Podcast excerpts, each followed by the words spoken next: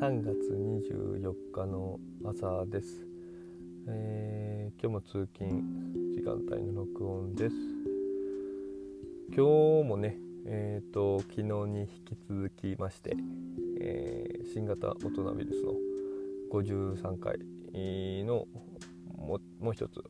思ったことに関してちょっと話したいなと思います、えー、新型大人ウイルスに関しては、えー、1個前の録音に、えー、紹介させていただいてます、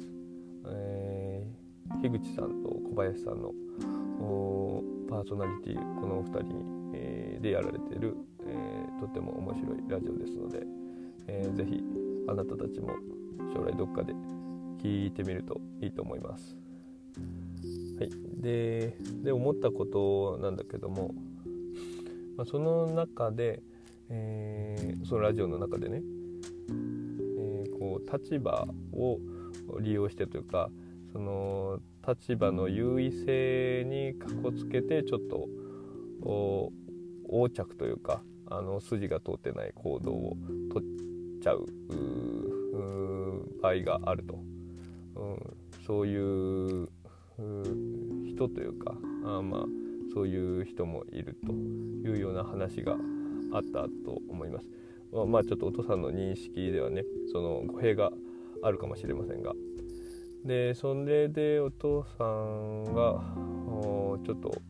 思いついたというか思った頭に思い浮かべたのがあの横断歩道とかこう渡るじゃん。こういう渡る時に。で大体その横断歩道を渡る時に、まあ、基本的にこう歩行者がこう優先ですというのが、まあ、多分法律でもあるのかな、うん、なんかこう知らぬ間に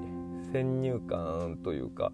あでそういうふうに思ってるけども、まあ、具体的にそのどこに法律のどういうふうなところに明記されてるかとかは知りませんがまあそういうものだというふうにお父さんは思ってて。で、まあ、当然、えー、それでこう横断歩道渡られてる歩行者の人が渡られてる時はこう止まって、えー、渡り終わられてからこう動き出すというのが、まあえー、まあ、社会の一般的なルールかと思います。まあ、ただそんな中でもね一応まあそういうふうな、まあ、歩行者自身が弱い立場だしその物理的にも、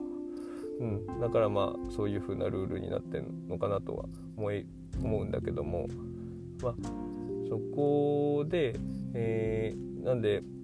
まあ法律上というかその社会のこの一般論の中で歩行者がこう優位な状態にあるというところで例えばその横断歩道を渡ってる時にこう車が待ってますと。っていう時に、えーと、多分その車が待ってることをこう知りつつもこう、えー、知らん顔でこう普通に歩いてるという人をこうたまに見かけるんだけども。で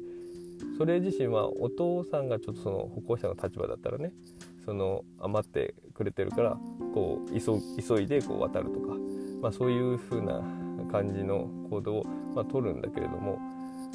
まあその結局そういう話もその結局その歩行者という優位な立場っていうところがこうなんかあどっか頭の中にあってちょっとなんか横着というかじゃないけどなんかそういう風な態度になっちゃってるんじゃないかなとそういう例例の一つなのかなっていう風にちょっと思ったというところです。でまあ、これに関してはそのお父さんがそのそういう風に、えー、しないしないというかお父さんがこう横断歩道を渡ってこう車が待ってくれてる時にこう急いで渡ったりとかするのはこれお父さんのあの気質の話ででそれをこう他の人にこう押し付けるっていうのはおかしいし、まあ、そういう押し付けようとしてる話でもないしあのその人自身をいやそれじゃダメでしょっていう風な形でこう真っ向から否定したいわけではないんだけどお父さんとしてはそのそういう風な、えー、状況を客観的に見た時に、えー、少なからずその歩行者の人に、まあ、そういうような心理的な状態が存在してるんじゃないかなっていうことを思うっていうだけの話です。もう決してその、えー、お父さん自身のこう価値観をこう押し付けようとは思わないし、まあ、ただそのお父さん自身はあの染まってくれてるっていうところに対してただ真摯に対応しようかなっていうふうには、まあ、個人的には思うっていうことだけは、まあ、言えるかなと思います。うん、で、まあ、一方で、まあ、そういうようなのを思いついたんだけど、まあ、お父さんがこう運転をしてて、えー、こう、えー、横断歩道に、えー、女の子が、え待ってたんだよね、え待ってたというか横断歩道を渡ろうとしてて。でそれで車を止めてあどうぞというふうな形で、え道を譲ろうとしたらその女の子の方からこうむしろこうどうぞっていう風な形の素振りをしてくれて。でまあそんな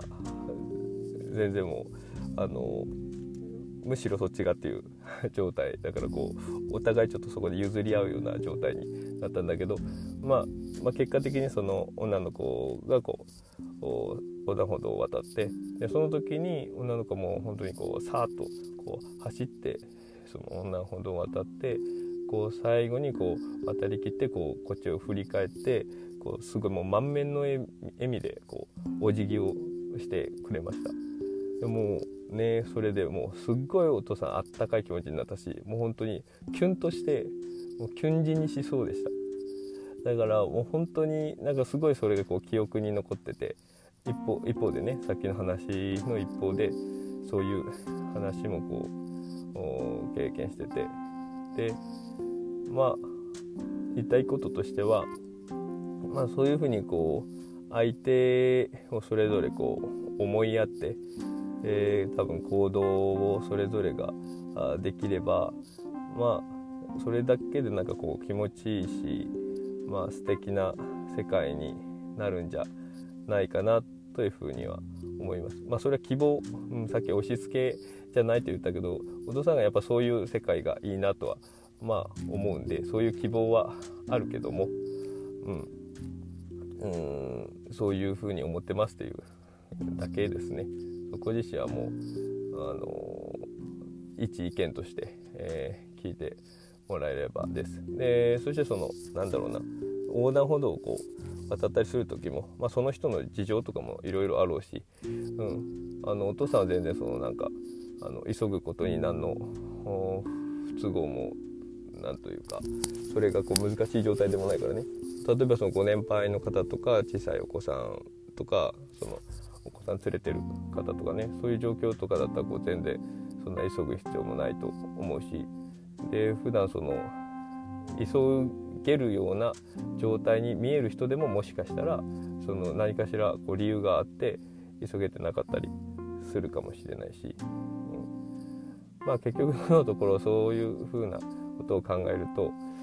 うん、お父さんが勝手にこうその人の見た目というかその状況を勝手に推測して、えー、お父さんのあの物差しで、えー、こういうふうに、えー、お父さんだったらするけどもあのこの人はまあ違うんだなっていう風なぐらいでこう見てるという話えなだけだけどね、まあ、それはもうなんだろう。もはや無意味なような気はしました。今話してて、うん、だからちょっと。今日もなんか言いたいことがこうとっち上がっちゃったけども。まあ何にせよ伝えたいこととしては、うん、なん相手のことその自分のその立場というかその相手とか対応対する相手こうコミュニケーションを取る相手と、まあ、何かしら社会的なこの優位性みたいなものがあの存在するとしても、まあ、そこにとらわれずに、えー、それぞれこう相手のことをやっぱり思いやって、えー、行動してほしいなというふうに思います。うん、そうまあそれができたらあの基本的に人間関係でこうあなんかおかしなことになることはないんじゃないかなというふうに、えー、思ってます。でもう毎回、えー、言うけどもこれもまたお父さんの一考えで、えー、押し付けるつもりもないので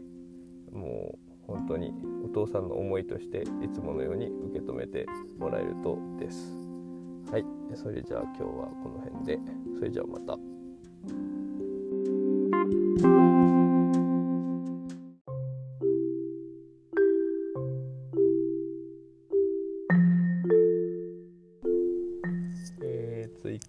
です。まあさっきその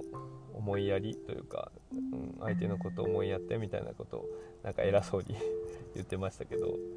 まあそのやっぱ喋ってて思ったのがその横断歩道渡る人とかその人たちがまあこうどういう状況に見えたとしても、えー、それはお父さんの目にフィルターがかかってるだけかもしれないし、えー、そこはもう実際真実のところはわからないからそこでなんやかんや考えるのはあの意味ないしその まあちっちゃいなと 思いました。うんでそれこそ思いやるっていうことからいけば、まあ、その人たち自身のことをもうちょっと何て言うんだろうなその立場になって考えた時にあのそういう急げない状態なのかもしれないとか、うん、そのなんだろうな何かしらその理由があるんじゃないかとか、うんそもそもなんか、うん、自分と違う違うみたいなところのスタンスからちょっとなんか考えてしまってるような気もしてなんかおかしいなと思いました。うん、そしてまあそもそもねあとそそこでなんかこういちいちいろいろこう考えたりだとか、うん、あどんなどういう考えているんだろうとかあっていうようなことを考えること自身もなんかうん。ちっちゃいというか別にもう何もその